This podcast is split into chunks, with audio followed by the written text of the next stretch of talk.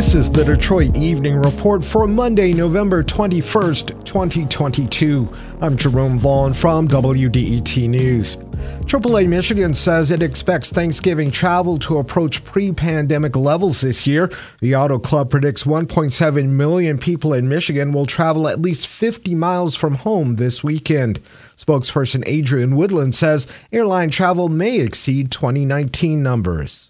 In 2019, we had about 155,000 Michiganders flew for the holiday. In 2022, we're expecting more than 167,000.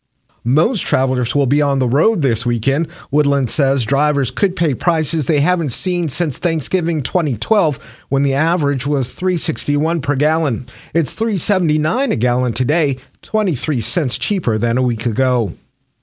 DTE Energy customers will pay a little more for electricity soon. The Michigan Public Service Commission is allowing the company to raise its rates by less than 1%. The utility had asked for an increase of almost 9%. Starting Friday, the average DTE Energy customer will pay another 71 cents per month for electricity. Some people living in Detroit's Brush Park neighborhood want the city to issue residential parking permits. Many of the historic buildings in the area do not have driveways, leaving homeowners and renters to rely on street parking. Mike Essien is a board member of the Brush Park Community Development Corporation.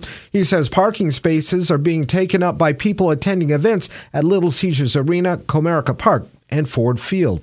Uh, it's great to have folks visit our city and go to these venues, but it comes at, at, at, the expense of making it difficult for people who've been in the neighborhood for a very long time to find parking. But two organizations that have owned buildings in the area for decades oppose implementing a residential parking permit. Members of the Gamma Lambda chapter of the Alpha Phi Alpha fraternity and the Kappa Alpha Psi Detroit alumni chapter say residential permits would make it impossible for them to host events. And Detroit Lions fans are enjoying something unusual. The team is on a three game winning streak.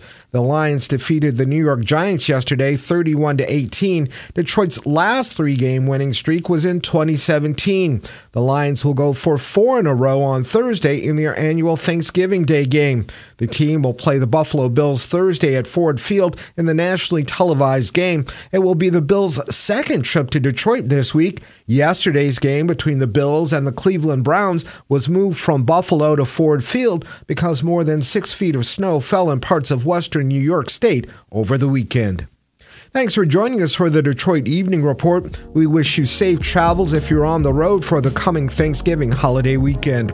If there's something in your neighborhood you think we should know about, drop us a line at Detroit Evening Report at WDET.org.